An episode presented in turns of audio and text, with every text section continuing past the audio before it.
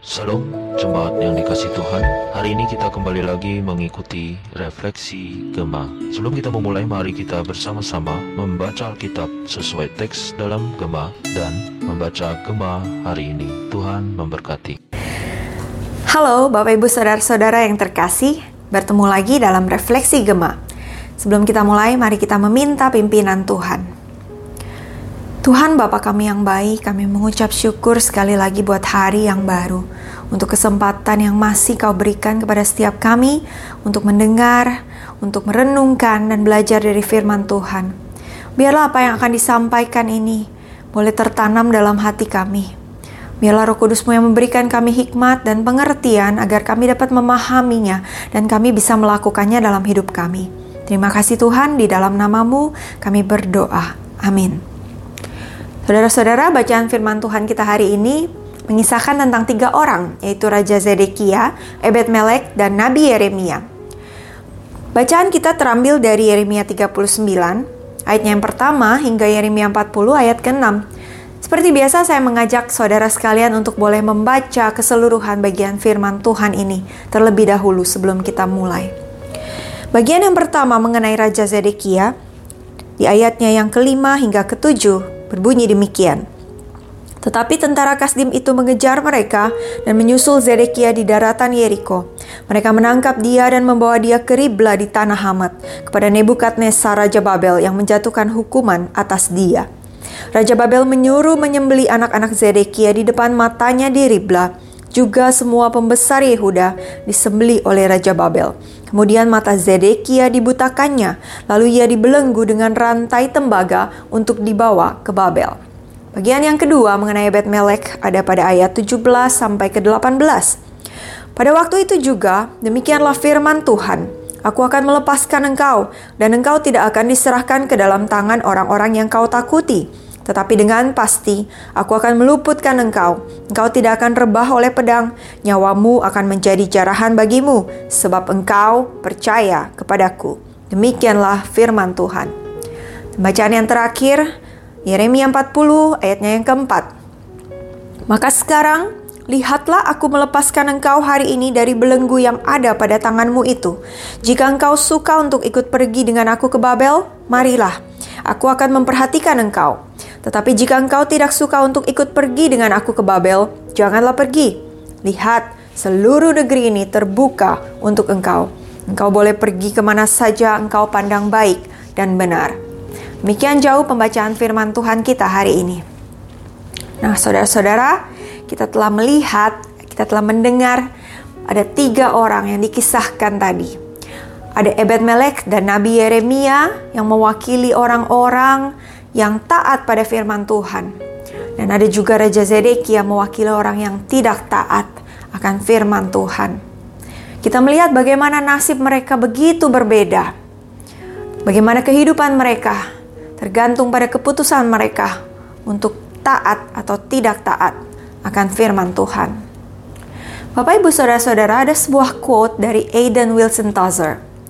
Dia katakan, The driver on the highway is safe not when he reads the sign, but when he obeys them. Seorang pengemudi di jalan selamat bukan ketika dia membaca rambu, melainkan ketika dia menaatinya. Tapi saudara berbicara tentang ketaatan, bukanlah hal yang mudah. Sebagai manusia yang berdosa, kita tahu natur kita ini membuat kita sulit untuk taat pada firman Tuhan. Contoh ketidaktaatan yang paling gampang, paling sering kita temui di jalan. Ketika banyak pengemudi-pengemudi motor yang sering sekali melawan arus karena mereka malas untuk putar balik. Padahal itu membahayakan dirinya dan juga orang lain. Bapak Ibu saya yakin dalam hidup saudara dan saya, kita sering menghadapi situasi yang membuat kita harus memilih mengikuti arus dunia ataukah kita mau taat pada firman Tuhan. Pertanyaannya, Putusan apa yang lebih sering kita ambil? Bapak Ibu Saudara, melalui firman Tuhan hari ini, kita kembali diingatkan mengapa ketaatan dalam melakukan firman Tuhan itu begitu penting. Poin pertama, karena Tuhan memanggil kita untuk taat. Dalam Yohanes 14 ayat 15 dikatakan, "Jikalau kamu mengasihi aku, kamu akan menuruti segala perintahku." Bapak Ibu Saudara, kalau kita flashback masa-masa kita pacaran atau mungkin kita yang sekarang sedang pacaran atau hubungan suami istri kita kita dengan pasangan. Ketika kita begitu mengasihi pasangan kita, maka ketika pasangan kita meminta sesuatu yang ingin dia ingin kita lakukan, kita akan menurunkan ego kita dan kita berusaha untuk memenuhi keinginan mereka karena kita begitu mengasihi mereka. Mari kita lihat kehidupan kita. Apa sih yang paling kita kasihi? Seberapa dalam kita mengasihi Tuhan sampai kita rela untuk taat pada perintah Tuhan, saudara?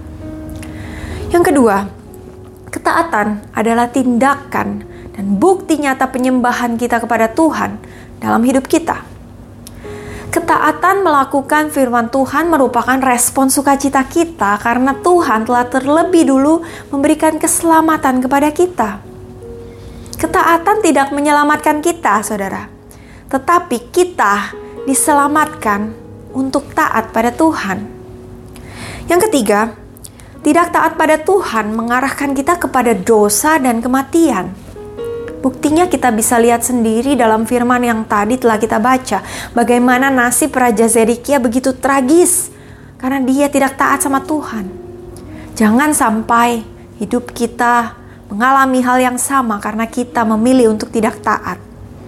Dan yang terakhir, Tuhan memberkati orang-orang yang taat padanya. Lukas 11 ayat 28 dikatakan, Diberkatilah mereka yang mendengar firman Allah dan melakukannya. Saudara menjadi pendengar itu baik. Bahkan kita perlu mendengarkan firman Tuhan seperti yang kita lakukan saat ini. Tapi jangan sampai kita hanya berhenti menjadi pendengar saja. Mari kita berusaha menjadi orang-orang yang mau melakukan, mempraktekkan firman Tuhan sehingga kita boleh menjadi orang-orang yang diberkati sebagaimana Ebed Melek dan Nabi Yeremia. Nah, saudara-saudara yang terkasih, mari kita bersama-sama menjadi anak Tuhan yang punya kerinduan untuk terus mendengar dan belajar akan firman Tuhan tetapi terlebih lagi kita punya kerinduan untuk mau melakukan firman Tuhan. Mau mempraktekkan apa yang telah kita dengar dan kita pelajari lewat firman Tuhan dalam setiap aspek kehidupan kita. Di mana pun dan kapan pun saudara dan saya ditempatkan oleh Tuhan. Memang sulit, tidak mudah saudara, dan saya yakin itu. Tetapi jikalau kita gagal, jangan menyerah, jangan berhenti. Tetap tekun saudara dan ingat bahwa ada Roh Kudus yang terus menyertai kita dan menolong kita agar kita boleh menjadi pelaku-pelaku firman Tuhan. Mari kita boleh menjadi anak-anak Tuhan yang taat melakukan firman Tuhan. Amin. Kita berdoa. Terima kasih Tuhan buat firman-Mu hari ini. Engkau mengajarkan kami kembali bahwa kami diselamatkan oleh Tuhan untuk taat. Tuhan, biarlah kami tidak hanya menjadi pendengar saja, tetapi Engkau mau berikan kerinduan dalam hati setiap kami untuk boleh menjadi orang-orang yang mau dan rindu untuk melakukan firman Tuhan dalam kehidupan kami. Dan biarlah kehidupan kami ini boleh menjadi kemuliaan bagi Tuhan saja. Kau mau berkati firman-Mu, Kau mau berkati kehidupan setiap kami. Di dalam nama Tuhan Yesus, kami berdoa. Amin. Tuhan Yesus memberkati kita semua.